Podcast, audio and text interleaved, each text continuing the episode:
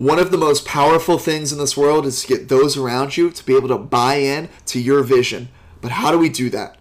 I sought out Michael Chernow, serial entrepreneur, restaurateur, podcast host, and wellness expert to get to the bottom of this question. We look at how exactly to cook up company culture that creates not just the best ambassadors for the company and the brand, but an ambassador for you for life. We talk what he's up to with Creatures of Habit, creating really these one of a kind protagonist oats that will have you leaving all other oatmeal behind.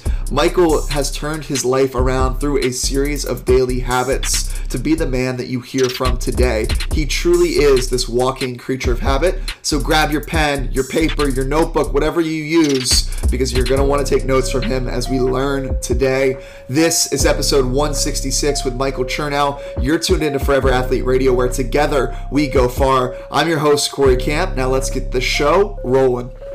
Awesome. Welcome back to Forever Athlete Radio. Today I'm joined by Michael Chernow, the culture cowboy. I love that you threw that nickname in a reel recently, man. And I want to start there. Where did that come from? And when did you really start to like embody that nickname? Great question. Stoked to be here. Thanks so much for having me. I kind of coined myself the culture cowboy a few years into running the meatball shop.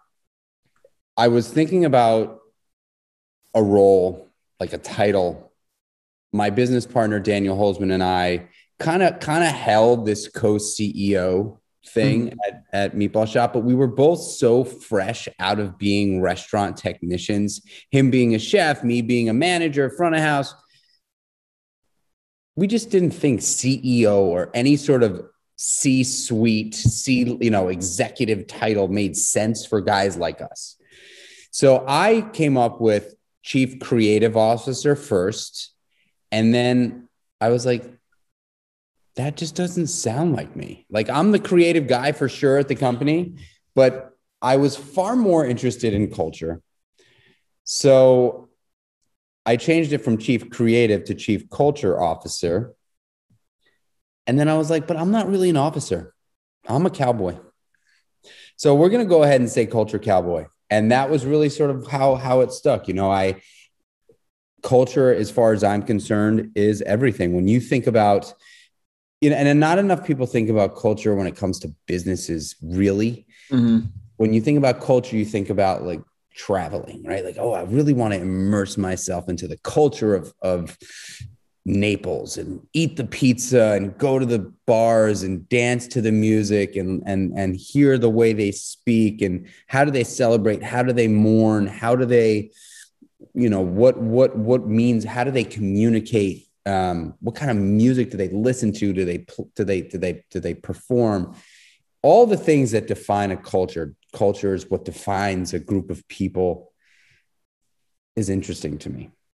And when I am developing a company or when I am running a company,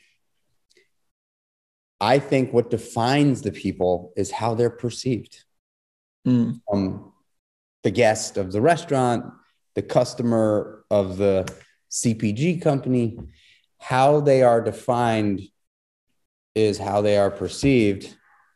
And so, if they're defined and the way I think a company, uh, uh, the, culture is defined is by the people that are within it communicating about it, right? So that is how they are defined, right? Like, uh, you know, you hear a French guy talk about wine. The French love their cheese and their wine, you know, and that is part massive part of their culture. They're never going to say anything bad about it. Mm. Uh, but you ask somebody who's working, uh, you know, in an environment that's not awesome, they're going to say, I hate my fucking job. And so, you know, when I think about that, I, I say, okay, well, I've, I've got to make sure that that's not the way our culture is defined because that's not successful. And so I believe that culture is everything. And business without great culture is dead. It just will not, it will not stand the, the, it, it will not withstand time if people are not excited to be there. And I just know that the easiest, most successful way to get to a happy customer is through a stoked, happy staff. Mm. How do you make sure culture is not this like overused buzzword? Because I think in the past 10 years, especially in business, it's just got thrown around and dragged through the mud that it's it's lost the magic that you're talking about and alluding to. So uh, I guess the real question is what are you doing, whether it be in the restaurant space or now with Creatures of Habit, that you're making sure that culture just isn't a motto that you threw up on the sign that you see when you walk in the door, but it's actually something that's embedded in the day to day habits of your employees and staff? Well, I think that there are a few tips and tricks I can offer here uh, that I actually alluded to also on on that post I did the other night that have, that are look. It's also there's also something else to be you know noted that it this the way I think about it and and how I um, the actions that I take as the founder of a company are not going to work for everybody. I am mm. a hmm. guy who spent years and years of my life in front of people being a character in the restaurant world. Before I opened my own business, I had years of practice listening to people, communicating with people, giving people, going out of my way to like really, really offer an experience that people would remember as a front of house restaurant person. Mm. And I was really good at it, you know, and so I understand how to do that. And so not everybody does necessarily, right? And I'm not saying that that people can't try and introduce things, but what I will say is this very simply. Hello, goodbye, and thank you are massively important from leadership. Mm-hmm. You can walk into the office or today hop on a Google Meet or Zoom call with your team. And you can either not say hello to anybody and like just walk straight to your corner office and be a dick, or you can stop and say hello to everybody so you're the leader on the on the Zoom call. You got 14 screens, you know, you know, 14 squares. You can get right down to business, or you can say, "What's going on, John? How's everything going? Hey, Sally, how are you do, how are you doing? Oh yeah, I remember. Hey, uh, you know, Merry Merry Christmas. I hope you know we haven't spoken since the holidays. Like that from leadership costs nothing. Mm for leadership and go incredibly far. So at, when I was man, you know, when I was when I was running the restaurants, I would walk into a restaurant. I would make it my priority to say hello to every single staff member, both in the front of the house, in the back of the house. That would mean upstairs and downstairs before I did anything. And it wasn't because I was trying to win these people is because hmm. I genuinely wanted to say hello to them. Right. And one other thing that I made sure to do was randomly, if I walked by somebody, let's just say it's a Friday night, it's, you know, summertime in New York City.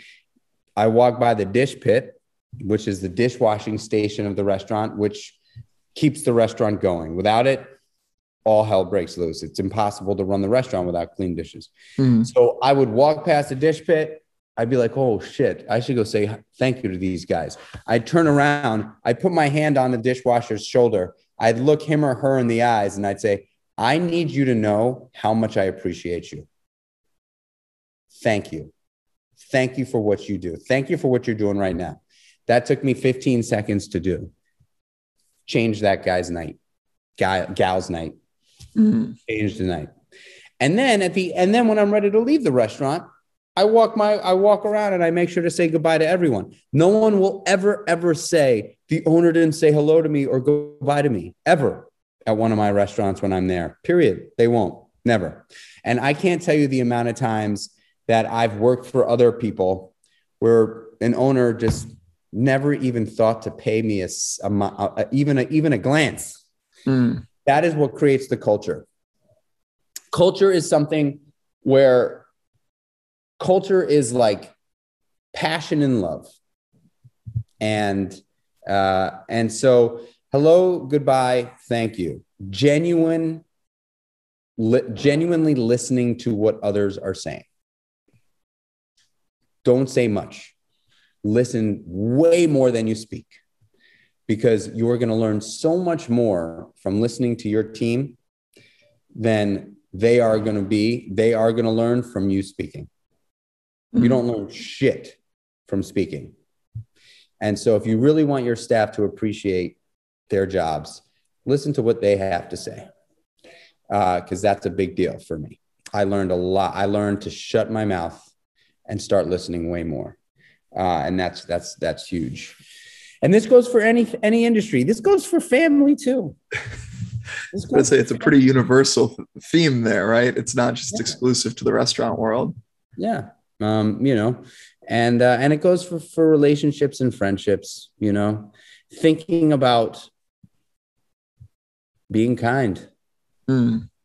And uh and knowing that your staff uh, or your wife or husband or kids or friends um, can really rely on you to listen to what they have to say.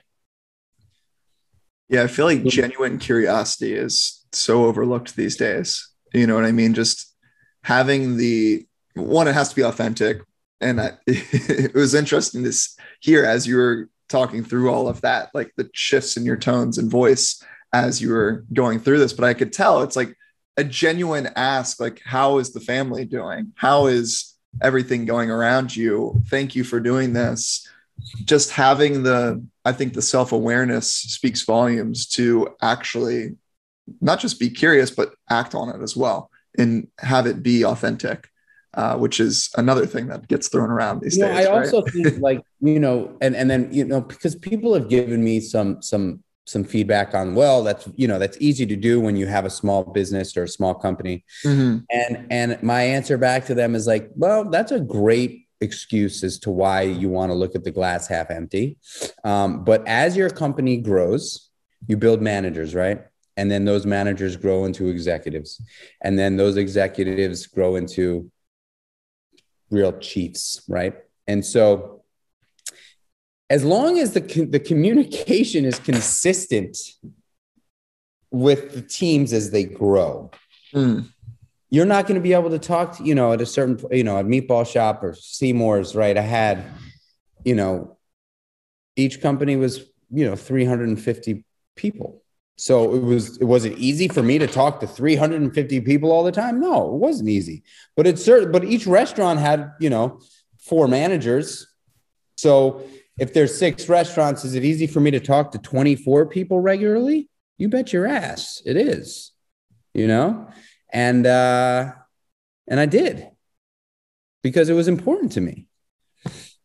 You know, there's an interesting thing that I that I I I actually believe wholeheartedly in. It is impossible to run a successful business without knowing how much money you're spending and how much money you're making.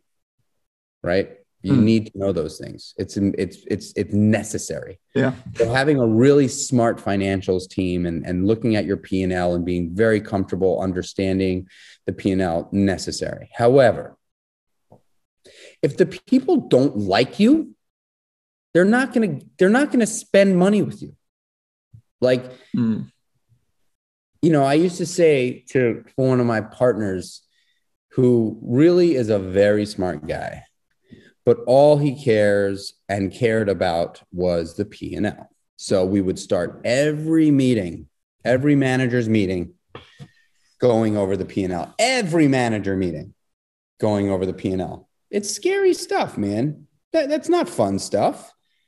It's it's never fun in the restaurant business. The margins are so slim. It's like you you're not gonna. It's not gonna be good ever. you know what I mean? And so imagine starting a meeting every si- imagine starting every single meeting scared. Who wants to do that? So I basically said, hey, man, listen, if you ever think there was ever one time, six restaurants, thousands of people a week, we feed thousands, 25,000.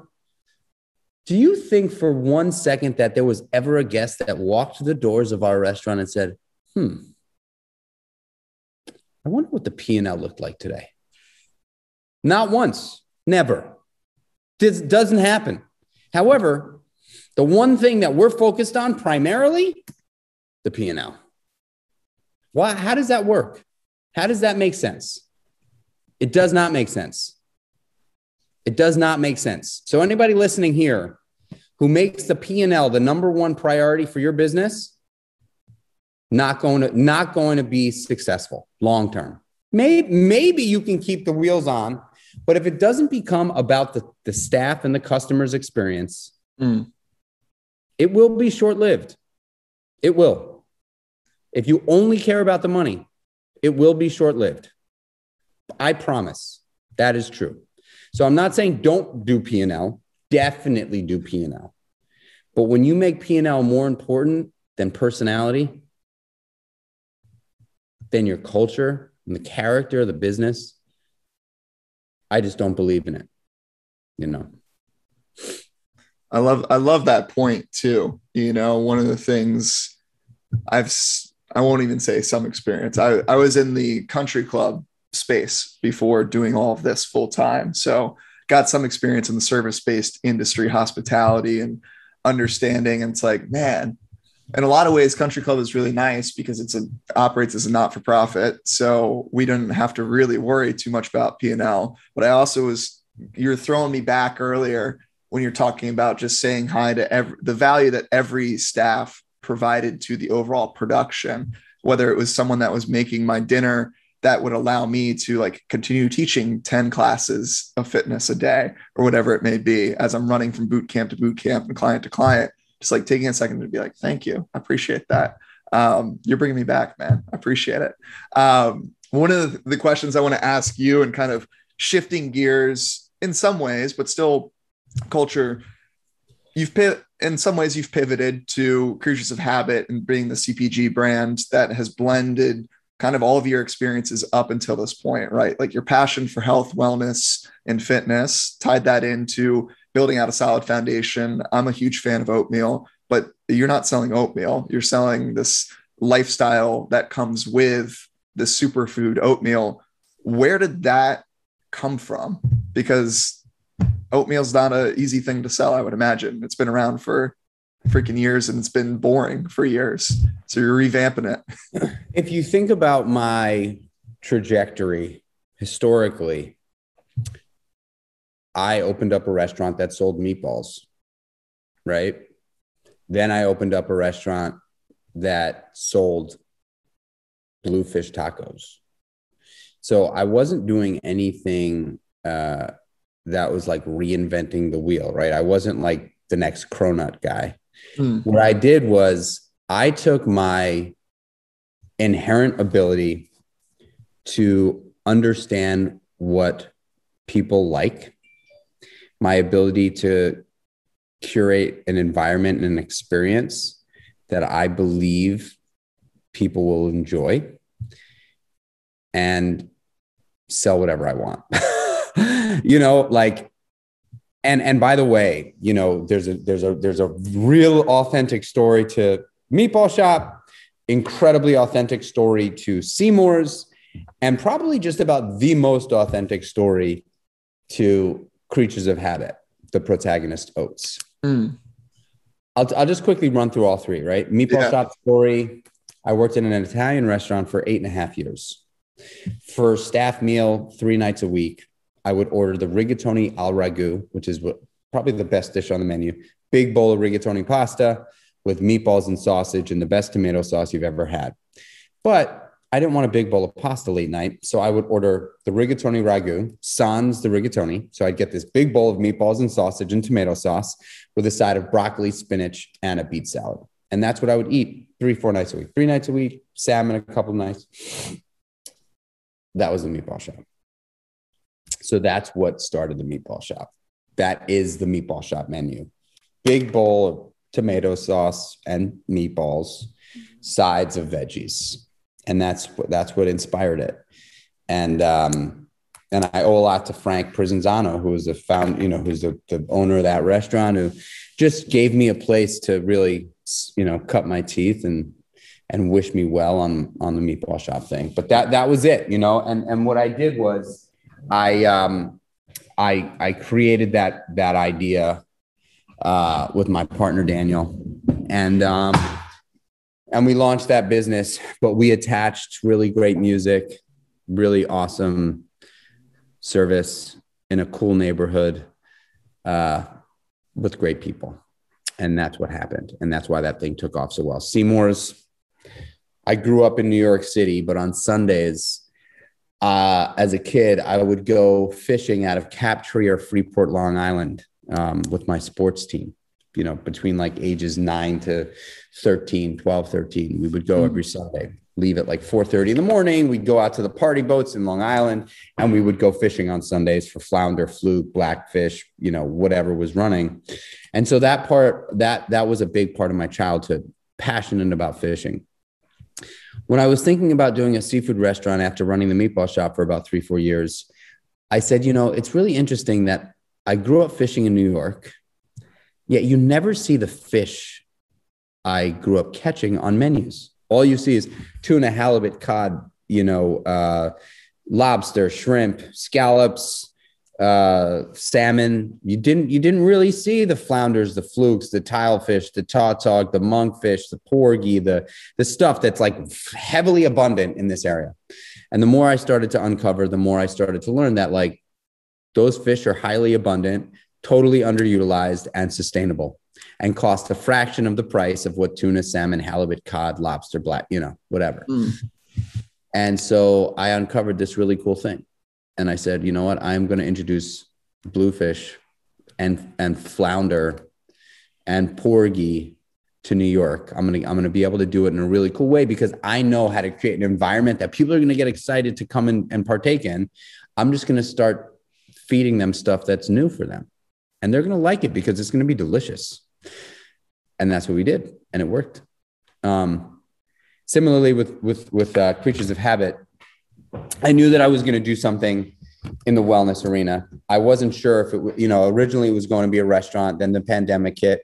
However, I was going to launch that restaurant knowing that I didn't love scaling restaurants. I really wanted to grow the business of Creatures of Habit, have this home based restaurant, and then make products in the restaurant to, to put in like a small little retail area, see mm-hmm. what the guests were, were, were, taking home with them, whether it was sauces or grain free, gluten free bread or, or granola or whatever it was. And then I was going to see what was c- catching on and then invest money into those products and create a line of CPG to sell retail. That was going to be the trajectory of the Creatures of Habit business. And uh, when the pandemic hit, I said, you know what? I know how to build a brand. I know how to build culture. I am going to draw a line through the restaurant because I can't open a restaurant right now and go direct to consumer. And I was on a run at my house upstate. And I said, I really got to think about how I'm going to launch this brand. What am I going to do? Like, what is the product that I am going to be able to sell online that I think will move the needle, will get people excited? Mm-hmm. And boom, the first thing that came up for me was oatmeal. And the reason why is because when I was, uh, I'm sober now 17 plus years, right? 17 and a half years. When I was a 23 year old guy working in restaurants and, you know, the nightlife in New York City, I was still a great guy, but I was, I was deep in, in the throes of addiction, deep, you know, whatever. I, it was terrible. I was, mm-hmm. uh, you know, and I, and I did a good job at like keeping a, keeping a job and, but but ultimately i i uh, i was deep in the throes of addiction. I hated myself and i was miserable. These two guys took me under their wing and they really dragged me off the street and into uh, into a muay thai kickboxing gym. And because these guys were so cool uh, i really it was the it was like the perfect time for me to find an older brother I needed an older brother. I needed a mentor. And these two guys that I thought were very cool were sober, they were badass, and they they saved my life. And they basically said, "Here's the deal, kid. We know we we know that you have what it takes to change. This is a plan that we're going to put together for you. And if you stick to this, the sky's the limit. We believe in you." And I was like, no one said that to me ever, really because um, mm-hmm. no one has. And so they said, You're going to wake up early in the morning. You're going to ask for help from the universe. You're going to have a big bowl of oatmeal because you probably haven't put a nutritious thing in your body in the last 10 years. And this is going to be the easiest thing to get into your system uh, that takes no time and you can make taste really good. And then you're going to meet us over at this meeting we're going to talk about your problems. and then we're going to go to the gym and we're going to kick the shit out of you. And we're going to teach you what it means to have commitment, dedication, humility, honesty, discipline. And, uh, and then you're going to go home and you're going to eat chicken and broccoli. And then you're going to take a nap. And then you're going to go to work and you're going to eat chicken and broccoli at like 10 o'clock at night and then you're going to work until 12 or 1 and you're going to do the whole thing all over again. And that's that's the plan that we're going to give you. And if you can stick to that plan you're golden. And that's what i was thinking about because i've been eating oatmeal every single day for 17 years because those guys gave me that foundation that platform. Mm. it's really interesting that oatmeal is a big component as to my journey and when i was on that run about a year and a half and change ago I said, I know this is crazy. when I got back from the run and told my wife that this is what I was going to do, she like laughed at me. Um, but it's my truth. And let me tell you, it's working. Hmm. At Creatures of Habit, I'm not selling oatmeal. I'm selling you hope that if I can do it, you can do it. And this is one of the things that helped me do it. Commit to one great thing a day. One, you want to change your life, you're not going to change everything overnight. It's just not going to happen. It doesn't happen that way. That's why New Year's resolutions don't work for a lot of people. Mm-hmm. Everybody wants to lose weight, get in shape, stop drinking, stop smoking, stop eating meat, stop eating gluten, stop eating dairy, stop eating sugar, go to bed earlier, wake up earlier. Like, you know, it's all those fucking things. I say, don't wait to change your life till a specific date shows up in the calendar. Commit to one great thing a day. Do it consistently. Mm. Whether that's the oatmeal that I'm giving you or something else, right? Commit to one great thing a day and just watch how great decisions make great decisions. They do. I know it's tr- I know it's true. You're you're looking at or yeah. hearing a guy that overdosed on heroin, almost died legitimately, swore to God that he would never do it again, and then went on a death march for two weeks until he was brought to his knees to change. No one would have given me a dollar and ever thought that they would get it back. You know, I'm here to tell you that I am a changed man and I'm not unique. I'm no snowflake. I was given an opportunity to, to learn how to commit and make a decision to be better. And it doesn't happen for the rest of your life, it happens on a daily basis. You can do it with fitness, you can do it with nutrition, you can do it with mindset, you can do it with love. You don't, when you think about making a decision forever mm. sucks. But when you think about when you wake up in the morning, oh yeah, I'm going to do that now. I'm going to do that today. You know, I could walk you through my morning routine if you if you want to hear that because that's a like my morning routine is intense. Um, it's not intense for me. Yeah, I'd be uh, curious to I'd be curious to hear what it is, and I just want to say I appreciate you sharing so much of your journey to that point. I mean, there's again so much stuff that I resonate with, and I'm I'm one year at this point uh, myself, so it's it's always interesting to hear to your point of like people look at it forever. That's the question that I keep getting now that it's a year. It's like okay, well, so like when are you going to stop that? like, why can't I just focus on today and like enjoying today and having a conversation with someone like you and see what happens from there? I don't need to think about the wedding that I'm going to a month from now and if that will or will not cause me to do whatever. You know what I mean? Um, but I'd love to hear your morning routine. Where does it start? I love I love when people lead that it's going to be an intense one. So curious the habits there. Um, so my morning routine starts at typically around 4:45. I don't set an alarm. I wake up somewhere between 4:45 and 5:03 every day. it's rare that I get like this morning, however, I will say this. This morning I didn't wake up until 5:50 and that was because I was forced to go to bed later the night mm. before.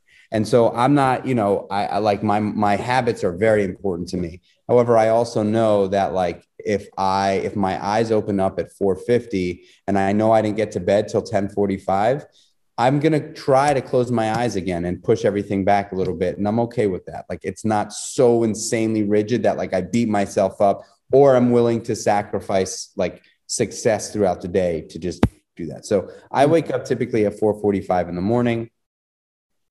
Uh, the moment I know that I'm awake, the moment I'm like, okay, Michael, you are awake. I flip my eye mask up. I look up at the ceiling and I smile from ear to ear, a shit eating grin, a real smile, teeth shining, real smile. And I, be- I begin to think about things I'm grateful for. Typically, those things are all my family, my wife, my two kids, and they show up typically at our breakfast table in the morning in my head. That's the first image I get that I'm so grateful that I have these wonderful mm-hmm. people in my life.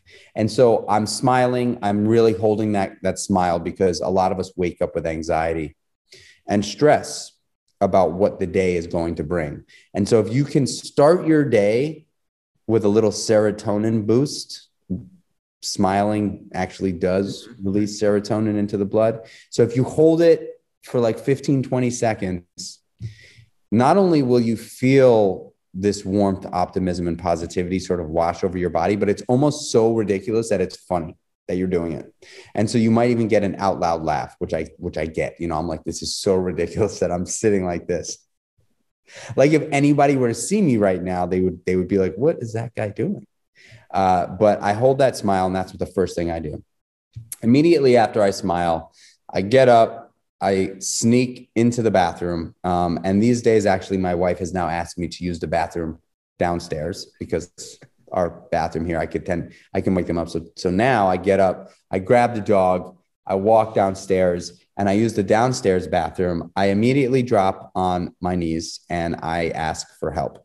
Uh, I ask uh, the universe for help. I'm not really a religious guy, but I do ask for help because I struggled with asking for help for, for a long time, and I still do at times.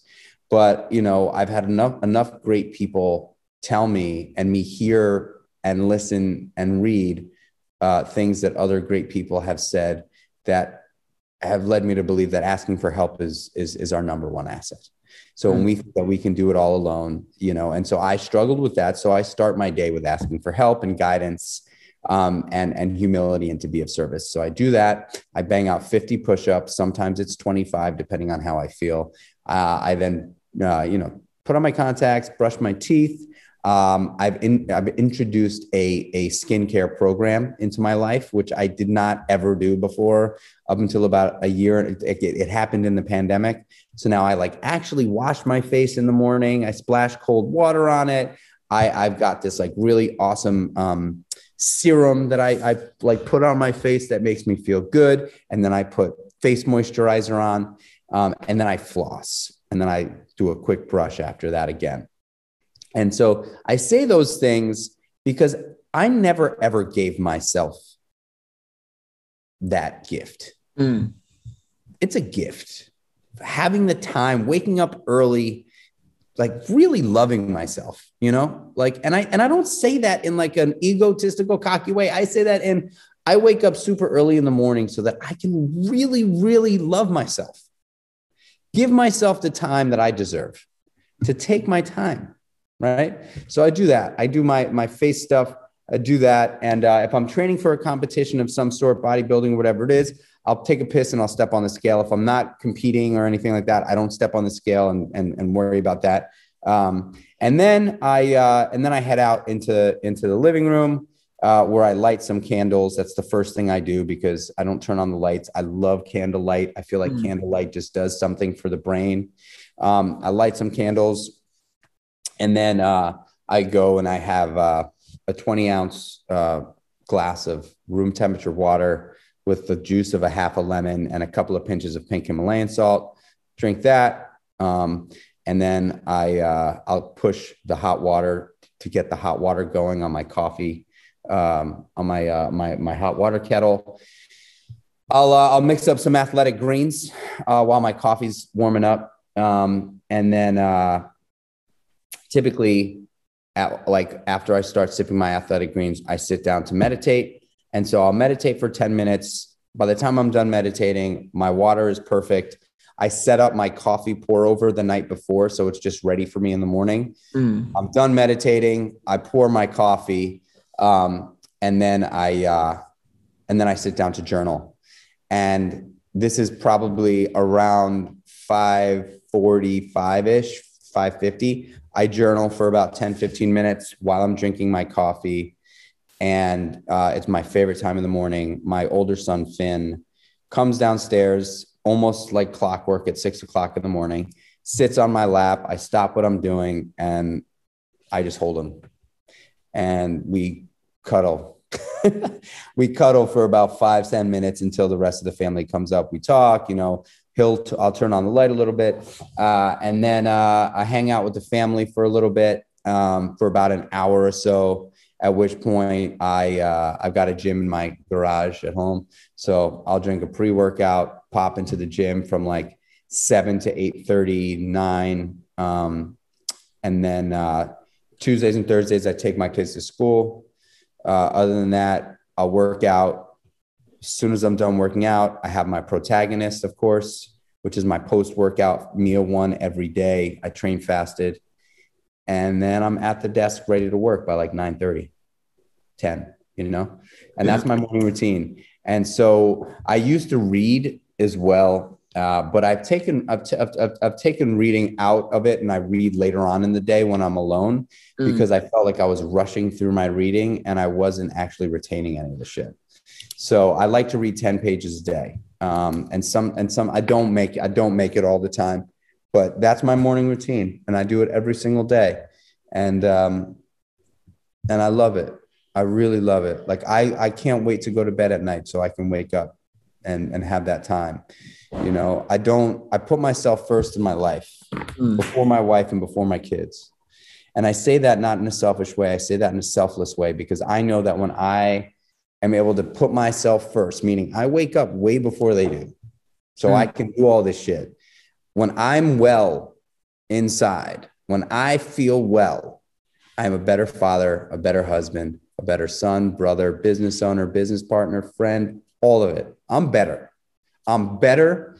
And when I link those habits, those morning habits together and finish with that nutritional piece that I fucking love, that I've earned, I've earned it. I love it it finishes up my morning routine. It's a big win for me. This this like nutritional habit that I that I that I do with the with with the protagonist oats. It's just like my fa- it's like my favorite. Like this is what I, you know, still got it sitting here. This is this is like what I love. I I I, it's it's it's a it's a wonderful reward to have. You know. Um. Anyway, I know I get deep on that, but it's so important to me. No, absolutely, absolutely, man. You should get deep on that. It's it's you showing up for yourself in the most selfless way because you see what you're able to do and pour into others in the way that you show up. And you know, I just got to say, I'm I'm grateful for you sharing that and you showing up the way that you've shown up today. And just you bring a lot of energy, man. So I'm I just want to acknowledge you there. I got two like one last question before we go into like fast five rapid fire. What would you say your weirdest habit is of maybe something that you do that someone hearing it would be like, what the heck? But it works for you. It's tried and true. Hmm. Uh, my weirdest habit. That's a great one. Um,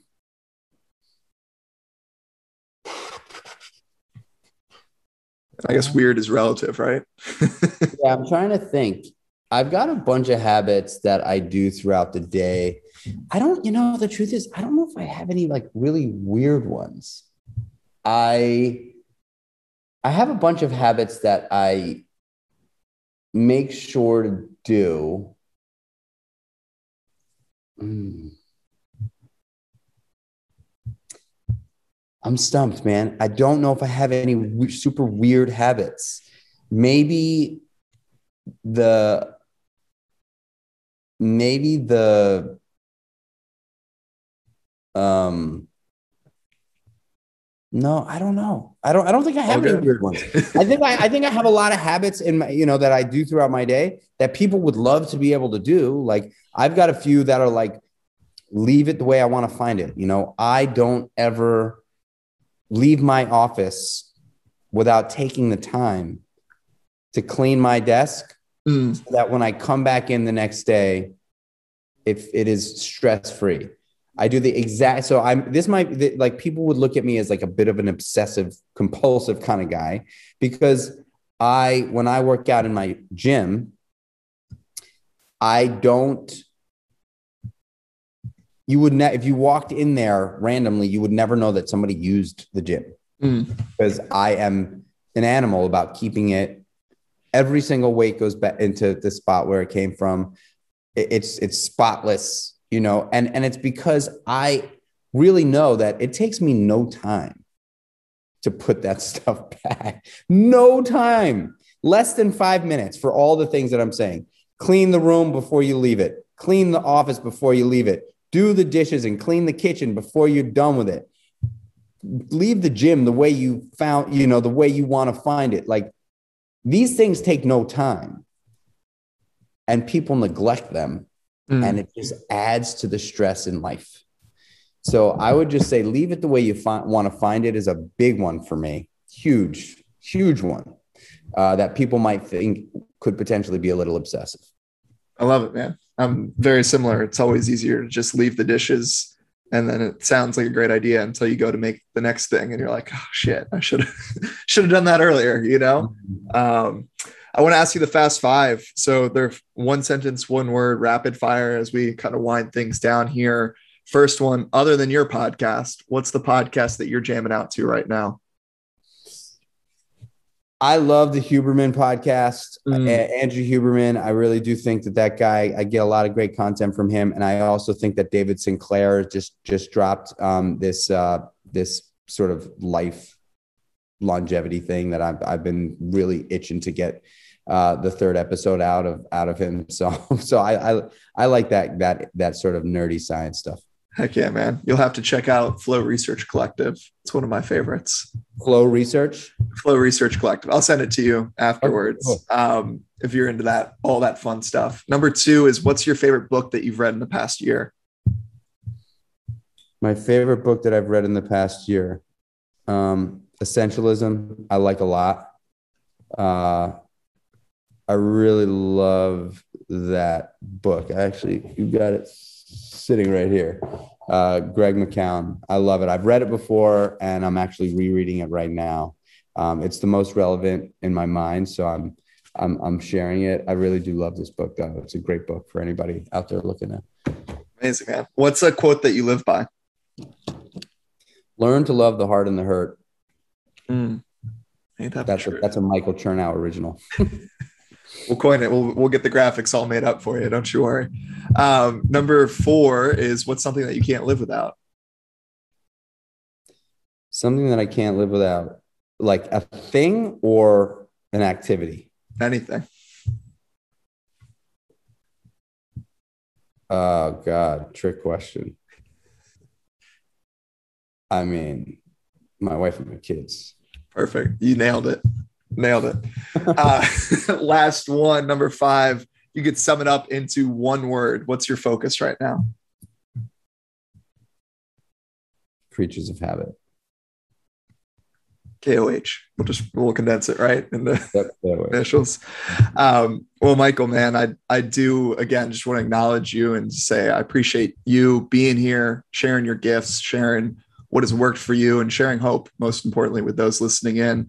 Where can people connect with you? Where can they connect with Kreatures of Habit and really keep up with everything that you're doing? You can connect with Kreatures of Habit, and just remember it's Kreatures of Habit with a K. Um, so Kreatures of Habit with a K. And for anybody that li- that's listening right now and you want to give Kreatures of Habit a try, um, you can go over to kreaturesofhabit.com. That's creatures of habit with a K.com and use the um, promo code OATS10 and get 10% off your first order. That's just a little gift for you guys. Um, and then you can check us out on social media, wherever you look at social media, Kreatures of Habit uh, with a K. And then, of course, if you want to follow along my journey, I'm at Michael Chernow everywhere, all social media handles and uh, and everywhere. I, I'm most active on TikTok and Instagram right now. Dude, I love it. Man, you lucked out getting your name on all the platforms across the board, right? Not everyone's fortunate enough. Um, Michael, again, thank you. And remember, guys, you're tuned into Forever Athlete Radio. Together we go far. Go check out Michael. Go check out Kreatures of Habit. We'll be all linked below. I'll see you all next time.